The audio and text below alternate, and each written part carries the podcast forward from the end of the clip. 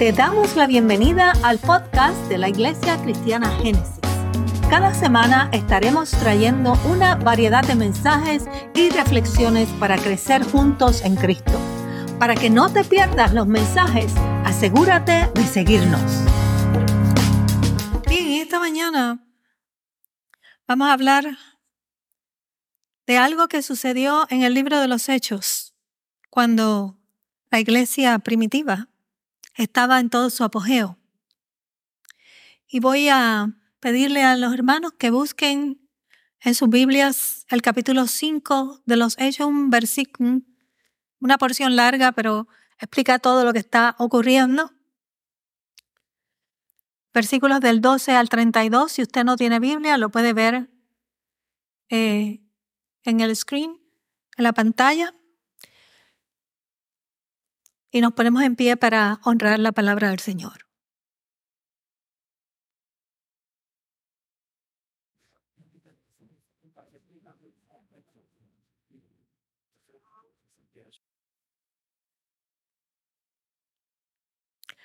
Hechos 5, comenzando el 2, en el versículo 12.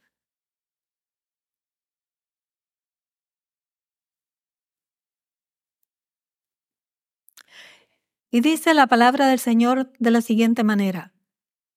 Y por la mano de los apóstoles se hacían muchas señales y prodigios en el pueblo, y estaban todos unánimes en el pórtico de Salomón. De los demás ninguno se atrevía a juntarse con ellos, mas el pueblo los alababa grandemente. Y los que creían en el Señor aumentaban más, gran número así de hombres como de mujeres tanto que sacaban los enfermos a las calles y los ponían en camas y lechos, para que al pasar Pedro, a lo menos su sombra cayese sobre alguno de ellos. Y aún de las ciudades vecinas muchos venían a Jerusalén trayendo enfermos y atormentados de espíritus inmundos, y todos eran sanados. Entonces, levantándose el sumo sacerdote y todos los que estaban con él, esto es, la secta de los saduceos, se llenaron de celos y echaron mano a los apóstoles y los pusieron en la cárcel pública. Mas un ángel del Señor, abriendo de noche las puertas de la cárcel y sacándolos, dijo, Id puestos en pie en el templo, anunciad al pueblo todas las palabras de esta vida. Habiendo oído esto, entraron de mañana en el templo y enseñaban. Entretanto, vinieron el sumo sacerdote y los que estaban con él, y convocaron al concilio y a todos los ancianos de los hijos de Israel, y enviaron a la cárcel para que fuesen traídos. Pero cuando llegaron los alguaciles, no los hallaron en la cárcel. Entonces volvieron y dieron aviso, diciendo, por cierto, la cárcel hemos hallado cerrada con toda seguridad, y los guardas afuera de pie frente ante las puertas, mas cuando abrimos a nadie hallamos dentro.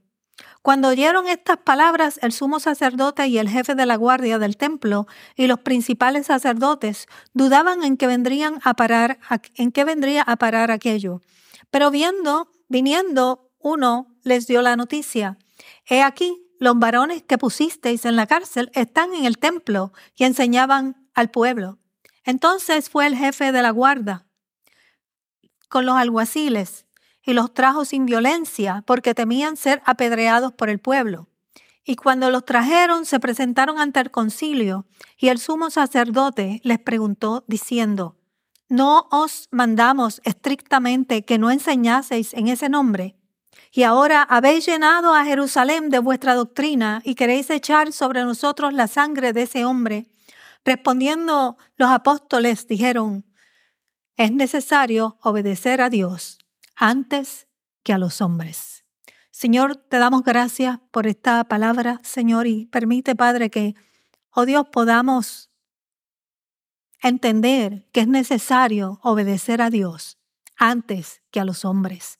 Que podamos, Señor, aprender de tu obediencia, de lo que tú quieres de nosotros, Señor. Y que, Señor, podamos crecer como creció la iglesia primitiva, defendiendo el Evangelio, Señor, porque cuando obedecemos, sabemos que tú estás con nosotros. Te damos gracias, Señor, y te pido que me ayudes a exponer el mensaje en esta mañana. Y en el nombre de Jesús te lo pedimos. Amén. Se pueden sentar, hermanos. En nuestros días muchos cristianos no viven la vida victoriosa que deberían estar viviendo. Los vemos en problemas de ansiedad, temor, confusión y no saben cómo salir de esta situación. Pero yo te quiero decir en esta mañana que si tú estás en esa situación, la clave para vivir una vida victoriosa en Cristo es la obediencia a Dios. Es la obediencia. Si obedecemos a Dios, tendremos el cuidado de Dios, la guianza de Dios y el respaldo de Dios, como lo tuvieron estos discípulos. Obedecer a Dios es sencillamente hacer lo que dice la palabra de Dios. Y la palabra de Dios nos dice muchas cosas, muchas cosas. Por eso hay que estudiar la Biblia para entender lo que Dios desea de ti y de mí. Si no entendemos la Biblia, caminamos el camino y no estamos haciendo nada, porque la palabra nos guía. Dice que es lumbrera a nuestro camino y cuando estamos en Cristo, Él nos habla a través de la palabra. De manera que por eso el Señor nos llamó para ser discípulos, no nos llamó para ser cristianos, nos dijo que fuéramos a ser discípulos. Y los discípulos son los que estudian la palabra. Entonces, Dios nos ama. Y como Padre, Él desea que nosotros obedezcamos. Y si queremos entender lo que está sucediendo y queremos llamar la atención de Dios porque no nos está escuchando, queremos llegar al corazón de Dios porque estamos clamando y no recibimos contestación, tenemos que examinar primeramente nuestro corazón. Porque Dios mira el corazón. Y si tú estás clamando y tú no estás recibiendo ninguna respuesta, eso quiere decir que hay que buscar algo y no es en Dios. Dios te está escuchando, no te está contestando, tienes que examinar tu corazón. Tienes que examinar tu corazón, porque Dios habla en el silencio. El silencio de Dios significa algo. Y ese algo es lo que tú tienes que identificar. ¿Por qué Dios no me contesta? Entonces tenemos que examinar nuestra vida. Si estás haciendo algo tal vez que no es del agrado de Dios o si estás dejando de hacer algo que tienes que hacer de acuerdo a la palabra de Dios o si Dios te ha dado instrucciones de hacer algo y tú no lo has hecho o si tienes que arreglar cuentas con tu hermano y no lo has hecho o si no estás dándole el primado a Dios en tu vida, eso demuestra que tu corazón está en el lugar incorrecto.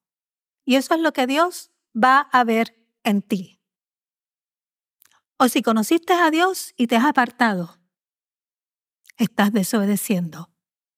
Porque Dios te quiere en el camino. Él quiere guiarte, Él te ama, Él quiere llevarte y darte vida abundante, pero tienes que estar en el camino. Lejos de Dios, no lo vas a poder lograr. Entonces, cuando estamos fuera de los caminos del Señor, en desobediencia, cuando no estamos obedeciendo al Señor, le estamos abriendo la puerta al enemigo. Y estamos expuestos porque estamos en nuestro propio camino, no estamos en el camino de la vida. Y si estás expuesto, Satanás te va a zarandear. Y más que eso, él sabe que eres hijo de Dios, eres hija de Dios. No esperes lo mejor. No esperes lo mejor. Porque eso quiere decir o eso no, pero eso no quiere decir que cuando estamos en Cristo no vamos a pasar pruebas. Los que no están en Cristo y son hijos de Dios van a pasar pruebas, los que están en desobediencia. Pero los que estamos en Cristo también vamos a pasar pruebas. Van a ocurrir percances en nuestras vidas. Vamos a pasar por pruebas porque Santiago nos dice que es necesario que a través de muchas pruebas alcancemos el reino de Dios. Lleguemos allá porque las pruebas nos hacen crecer, son necesarias para nuestro crecimiento. Ahí es donde vemos la mano de Dios manifestarse en nuestras vidas. Pero la gran diferencia es que cuando estamos en obediencia tenemos la cobertura divina. Cuando tú estás fuera del camino, tú no la tienes. Y en el día de hoy queremos enfocarnos en una historia que nos habla de la obediencia de los apóstoles en el tiempo de la iglesia primitiva.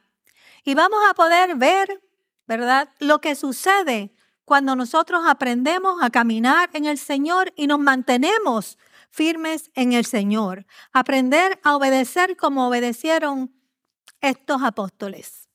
Y el pasaje que acabamos de leer, hermanos, nos habla de un avivamiento que había en la iglesia primitiva. Jesús acababa de ascender, el Espíritu de Santo acababa de descender. Jesús subió, el Espíritu bajó. Y esta gente estaban manifestándose y eh, haciendo milagros y prodigios en toda Jerusalén. Habían llenado, como decía el sumo sacerdote, a toda Jerusalén de la doctrina. Había un gran avivamiento, pero a pesar de todo esto se encontraban en peligro, porque había persecución.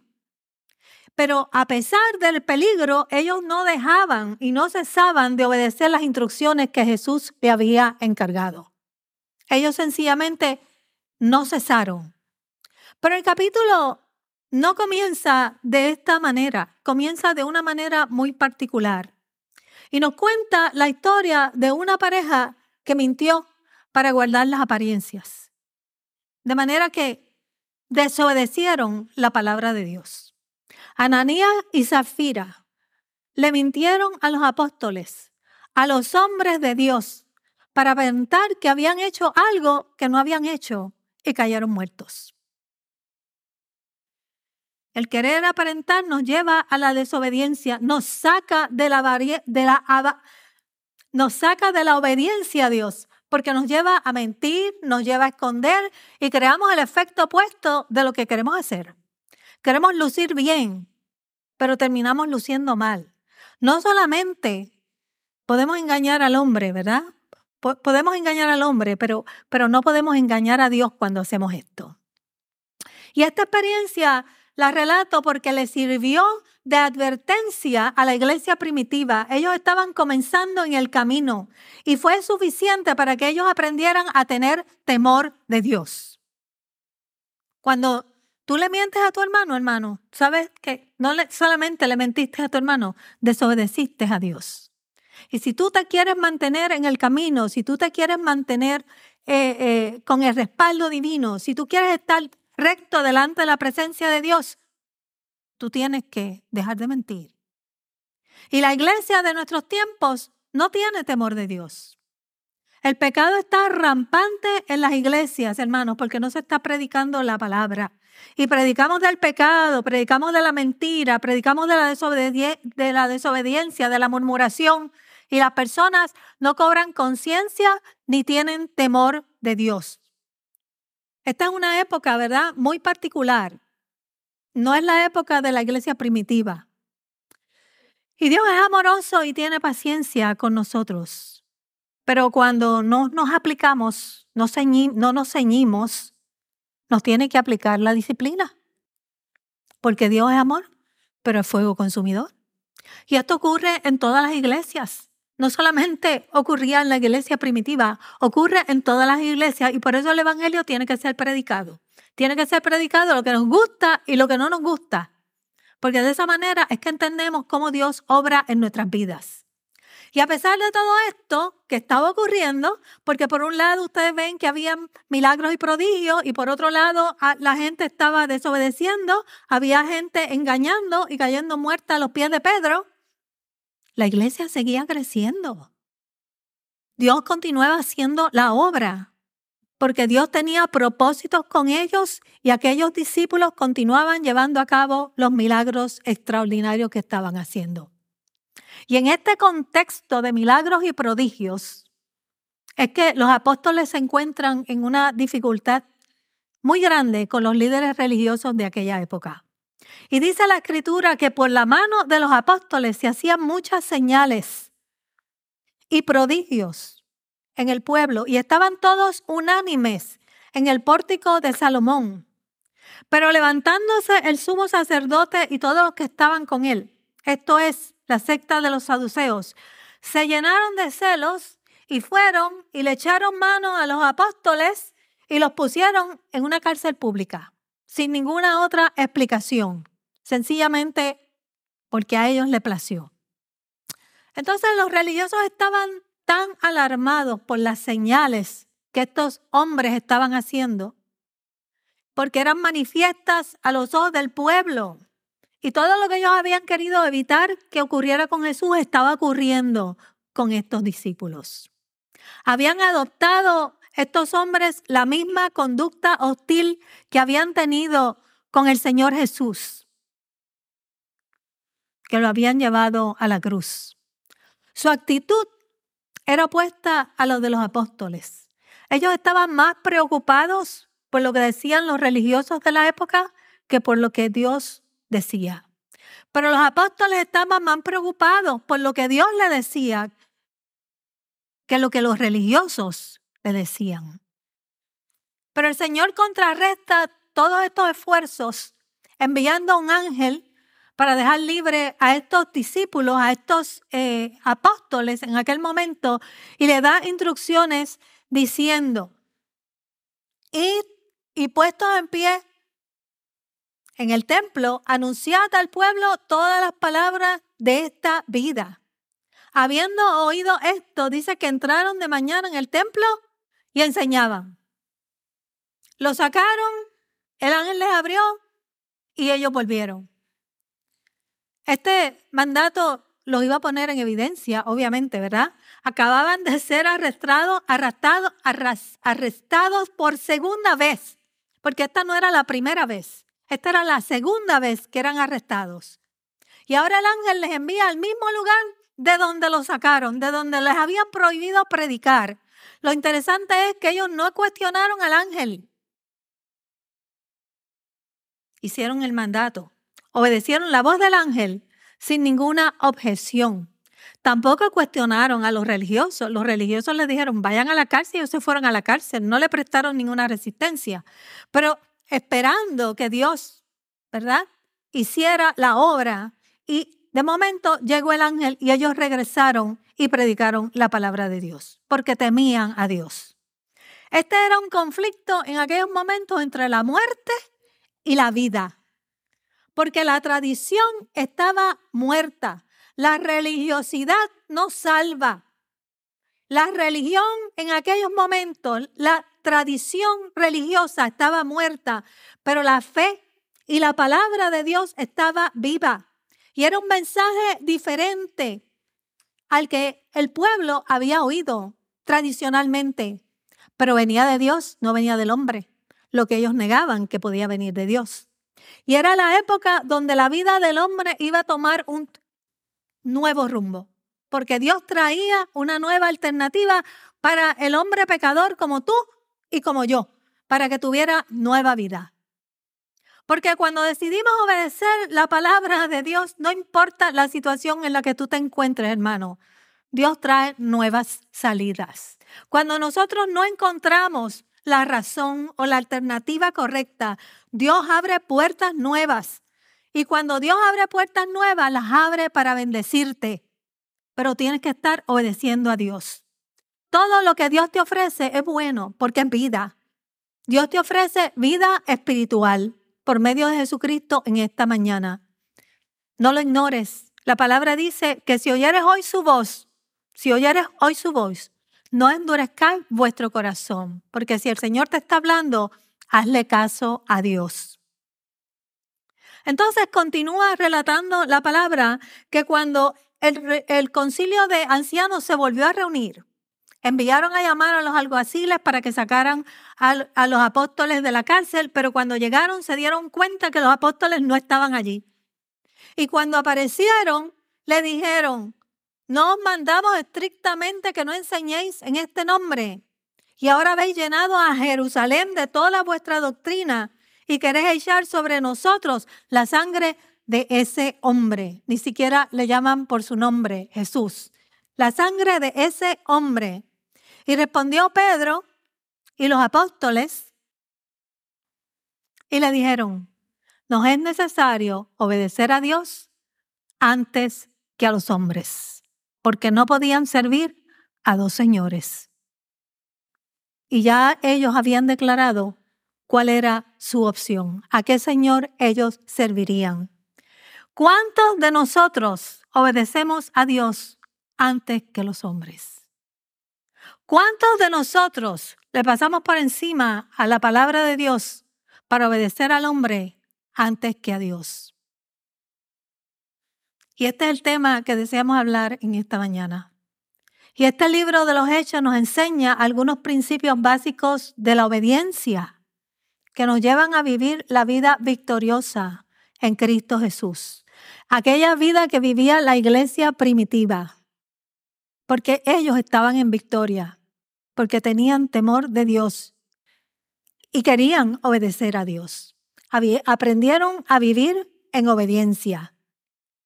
Entonces, en primer lugar, tenemos que, si queremos agradar a Dios, tenemos que llevar a cabo dos acciones que van de la mano. La primera es confiar y la segunda es obedecer. Si tú confías, tú obedeces. Pero si tú no confías, tú no obedeces. De manera que si no confías, significa que no tienes fe. Y sin fe es imposible agradar a Dios. Tú tienes que venir delante de Dios con fe y pedir con fe. Porque si no hay fe, entonces no puedes agradar a Dios.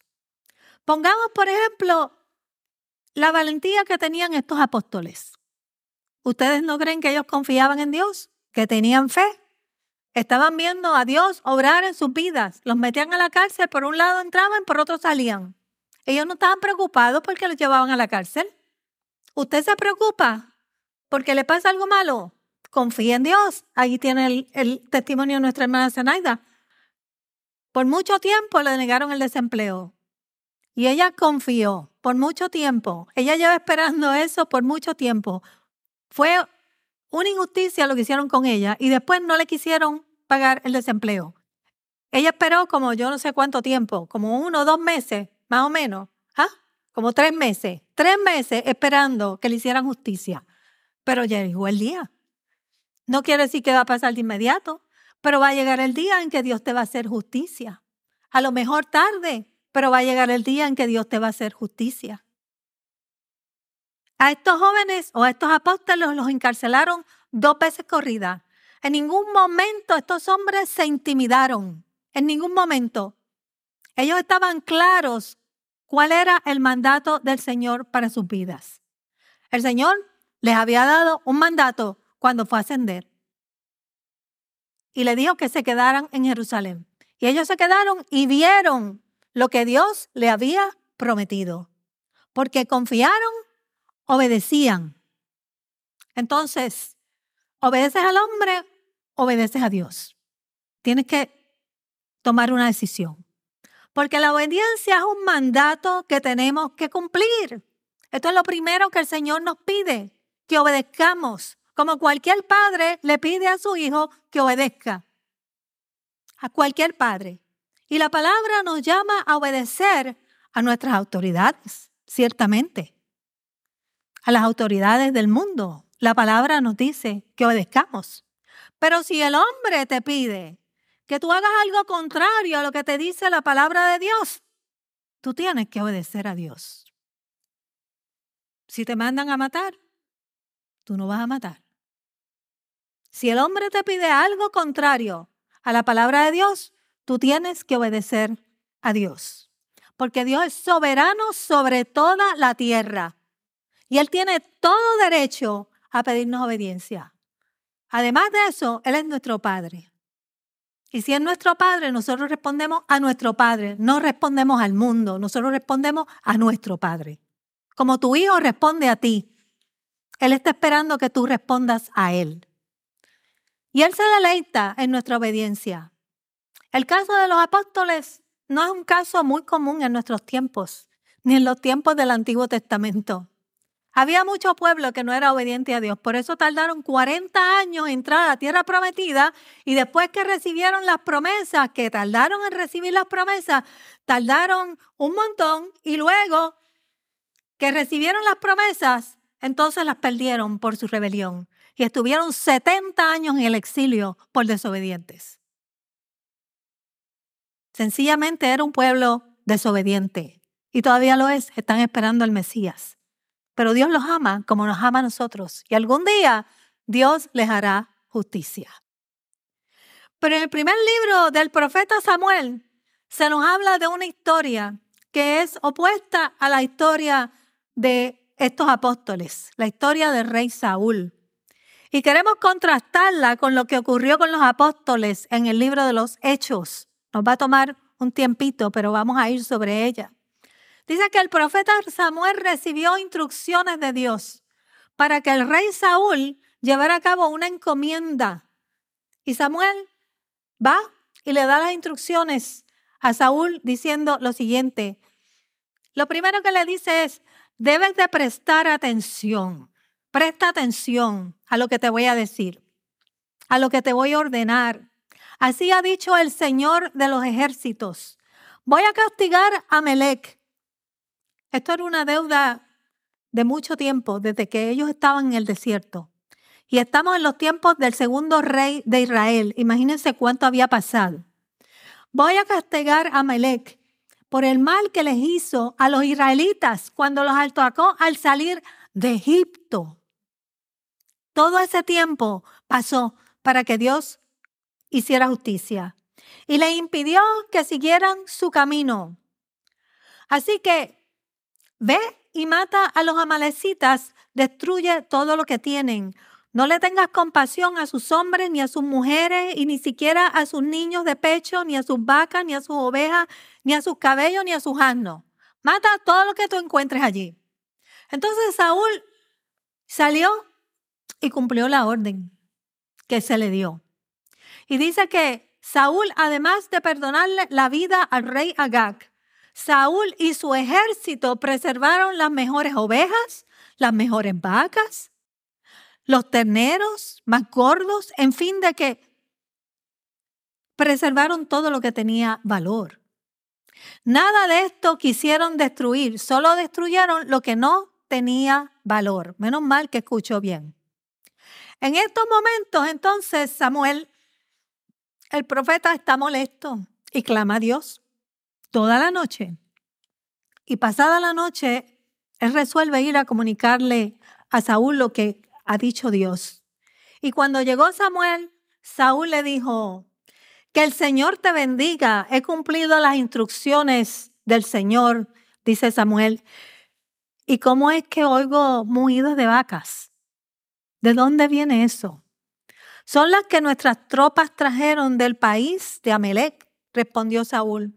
Dejaron comida a las mejores ovejas y vacas para ofrecerlas al Señor tu Dios. Pero todo lo demás lo destruimos.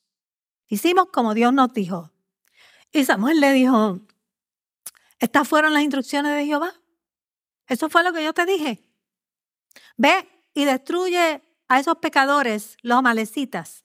Atácalos hasta acabar con ellos, ¿por qué entonces no obedeciste al Señor? ¿Por qué echaste mano del botín e hiciste lo que ofende al Señor? Lo que ofende al Señor. El Señor se ofende cuando nosotros no seguimos sus instrucciones. Y él le dijo, yo sí he obedecido al Señor, insistió Saúl. Ha cumplido, he cumplido la misión que él me encomendó. Yo traje prisionero a Gá, rey de Amelec, pero destruí a los amalecitas. Y del botín de los soldados, y del botín los soldados tomaron ovejas y vacas con el propósito de ofrecerlas en Gilgal al Señor tu Dios. Y Samuel respondió, ¿qué le agrada más al Señor? ¿Que se le ofrezcan holocaustos y sacrificios o que se obedezca lo que dice Él? El obedecer vale más que el sacrificio y prestar atención más que la grasa de los carneros. La rebeldía es tan grande como la adivinación. y la arrogancia como el pecado de la idolatría. Y como tú has rechazado la palabra del Señor, Él te ha rechazado a ti como rey. Y Saúl responde entonces, he pecado, he quebrantado el mandato del Señor y tus instrucciones. Los soldados me intimidaron y les hice caso. Pero te ruego que perdones mi pecado. Hermanos, a pesar de que Dios le dijo que escuchara, que pusiera atención, que sacrificara a todos los animales, a él le pareció aceptable sacrificarlos a Dios en lugar de matarlos. Los trajo para sacrificarlos a Dios. Dios los está matando y Él quiere traerlos como sacrificio a Dios. Nosotros no podemos tomar ligeramente lo que Dios nos diga. No podemos tomar ligeramente los mandatos de Dios, porque cualquier sacrificio no es aceptable para Dios. No lo es. Hay un gran contraste entre el pasaje de Saúl y el pasaje de los apóstoles en el Nuevo Testamento. Saúl se dejó intimidar por los soldados y le permitió que el pueblo hiciera lo que le pareció correcto. Pero lo que a nosotros nos parece correcto, hermanos, muchas veces no es consonante con la voluntad de Dios. No lo es. Saúl debió haberse enfrentado al pueblo y decir, yo soy el responsable, Dios me dio una orden y yo la voy a cumplir. Porque nosotros vivimos aquí en una teocracia. Allá afuera hay una democracia, pero aquí adentro nosotros tenemos una teocracia. Nosotros estamos bajo la mano divina de Dios. Él es nuestro Señor y aquí se hace lo que el Señor diga. Como allá se debió haber hecho lo que el Señor le, hubiese, le, dijo, ¿verdad?, al profeta Samuel. Nosotros aquí no vivimos a base de surveys. El mundo vive con haciendo encuestas para ver qué es lo más que le gusta a la gente. Nosotros no hacemos encuestas aquí. Nosotros hacemos aquí lo que dice el Señor. La teocracia no es la democracia del mundo. El ángel, los apóstoles no se dejaron intimidar. E hicieron los milagros y los prodigios, ¿verdad? Y fueron efectivos en lo que Dios puso en sus manos. El ángel los sacó y ellos volvieron a predicar. Y cuando el ángel los sacó, ellos no le dijeron, no, no podemos ir a predicar porque los religiosos nos dijeron, los saduceos nos dijeron que no podíamos ir a predicar allí. Vamos a irnos a otro sitio. El ángel los mandó al mismo lugar. Y ellos en ningún momento se opusieron a lo que el ángel les dijo. La desobediencia le costó el reinado a Saúl. Él sabía ciertamente lo que Dios le había pedido, por eso le mintió al profeta y luego se arrepintió.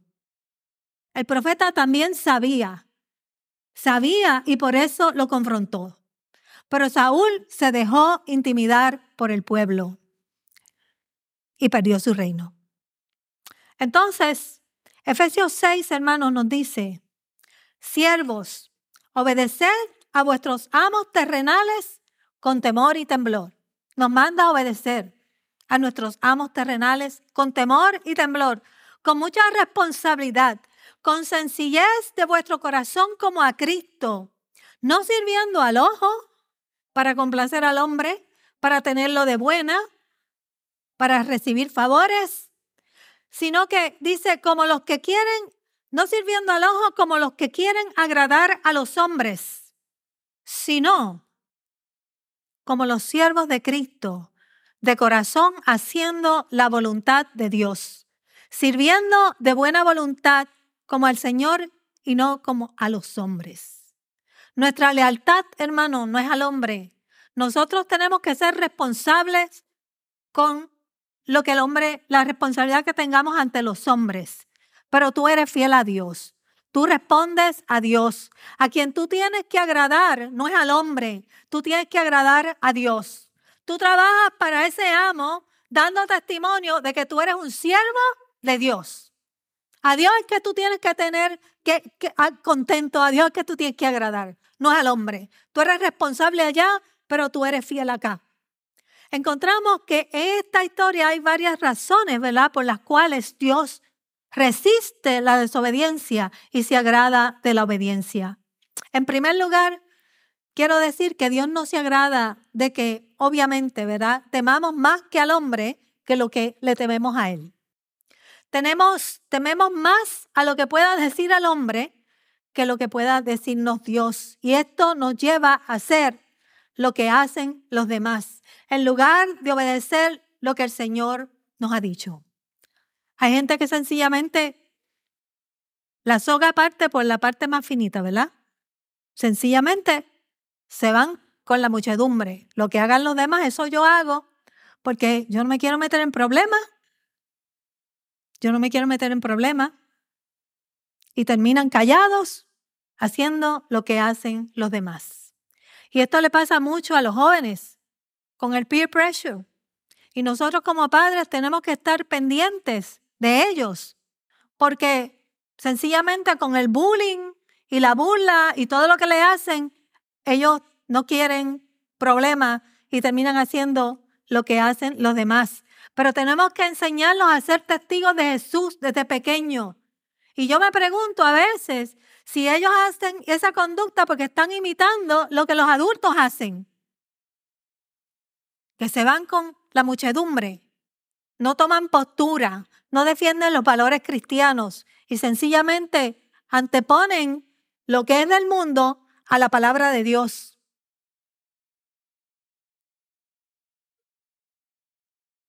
Estas personas se comportan como Saúl, y esto no agrada a Dios. Estas son tácticas no bíblicas, son mundanas, hermanos, pero ¿sabes qué? Están dentro de las iglesias y nosotros tenemos que tener cuidado con ellas. Porque nosotros nos debemos primeramente al Señor.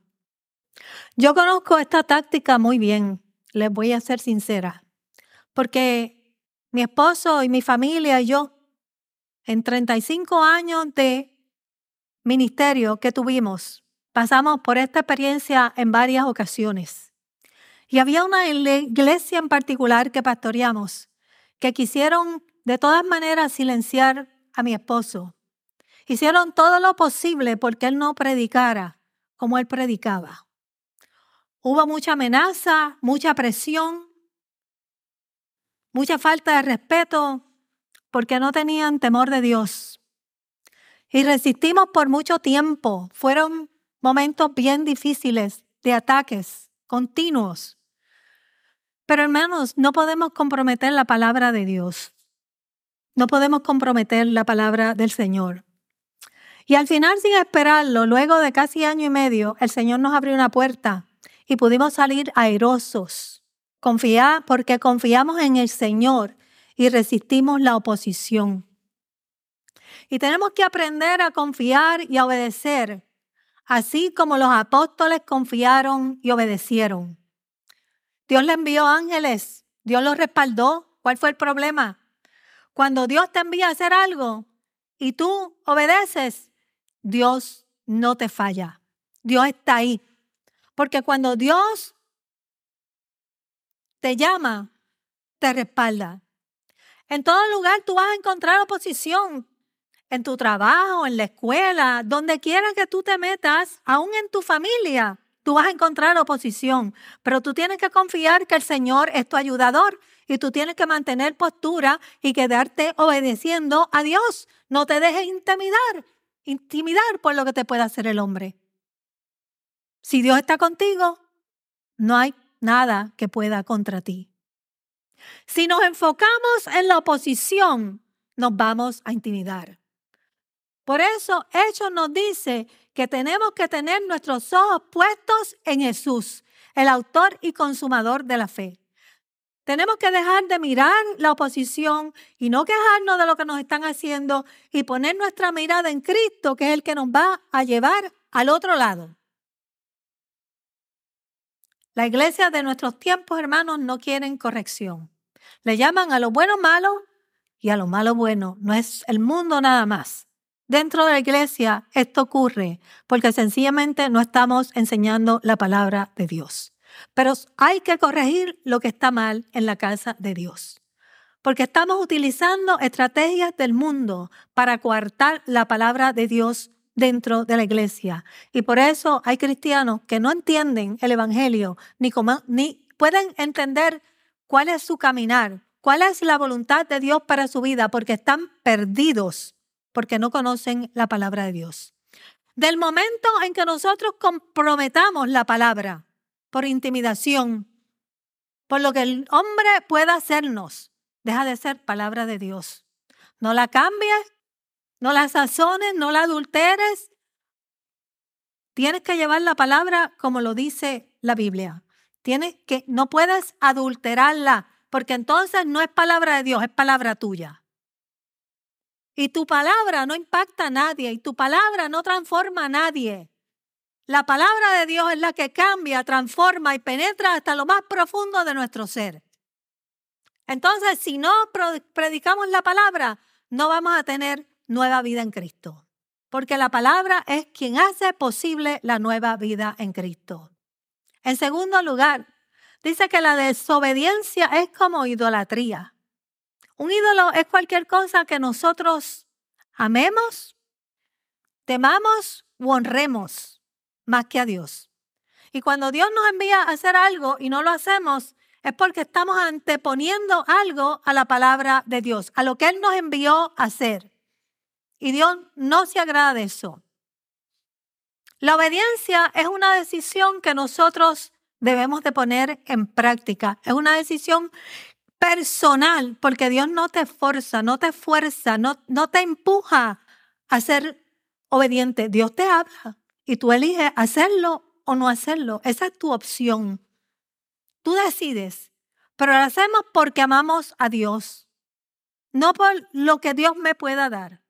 Porque en un momento dado encontraremos a alguien que nos puede dar lo que nosotros estemos buscando y vamos a dejar de adorar al Señor. Lo hacemos porque lo amamos, porque Él pagó un precio muy alto, pagó un precio de sangre por salvarnos a nosotros. Por eso lo hacemos y sabemos que resultará en bendición. La obediencia es algo que debemos preferir y debemos, debemos disfrutar porque sencillamente cuando aprendemos a, a obedecer, disfrutamos porque sabemos que Él, que Él está agradándose de lo que nosotros hacemos. La palabra nos dice, ahora pues, hijos, oídme, atended al consejo y sed sabios, y no lo menospreciéis. Bienaventurado al hombre que me escucha. Eso dice Proverbios 8. Bienaventurado el hombre que me escucha. Para obedecer hay que escuchar. Por eso dice, bienaventurado el que me escucha. Porque si tú no escuchas, tú no vas a obedecer. Hay que escuchar la palabra de Dios. Podemos hacer el mal en lugar del bien por no tener claro lo que Dios quiere de nosotros. La, la pregunta en esta mañana es, estás escuchando a Dios. Y si tú no lo puedes escuchar, tú estás perdido en el camino, tal vez. Entonces tienes que examinar qué es lo que pasa aquí. De eso hablamos la pasada semana. ¿Qué es lo que hay en tu corazón? ¿Por qué no estás escuchando a Dios? ¿Qué hay en tu corazón? ¿Espinos? ¿Rocas? ¿Tu terreno está junto tu, tu, tu, corazón está junto al camino, habían cuatro diferentes tipos de terreno y tres de ellos no podía escuchar la voz de Dios. Solamente uno, el buen terreno, el terreno fértil. Entonces tenemos que comenzar a escudriñar nuestro corazón. Porque cuando no escuchamos, tomamos decisiones no tomando en cuenta a Dios, buscando otra fuente de sabiduría y hacemos lo que queremos hacer y después decimos que sea lo que Dios quiera. Y no estamos haciendo lo que Dios quiera, estamos haciendo lo que nosotros quisimos hacer. Por eso tenemos que escuchar a Dios. Y cuando decimos que se haga lo que Dios quiera, pues hacemos lo que Dios quiera cuando nosotros escuchamos. Así es que cuando tú no consultas a Dios, no se hace como Dios quiere que tú lo hagas.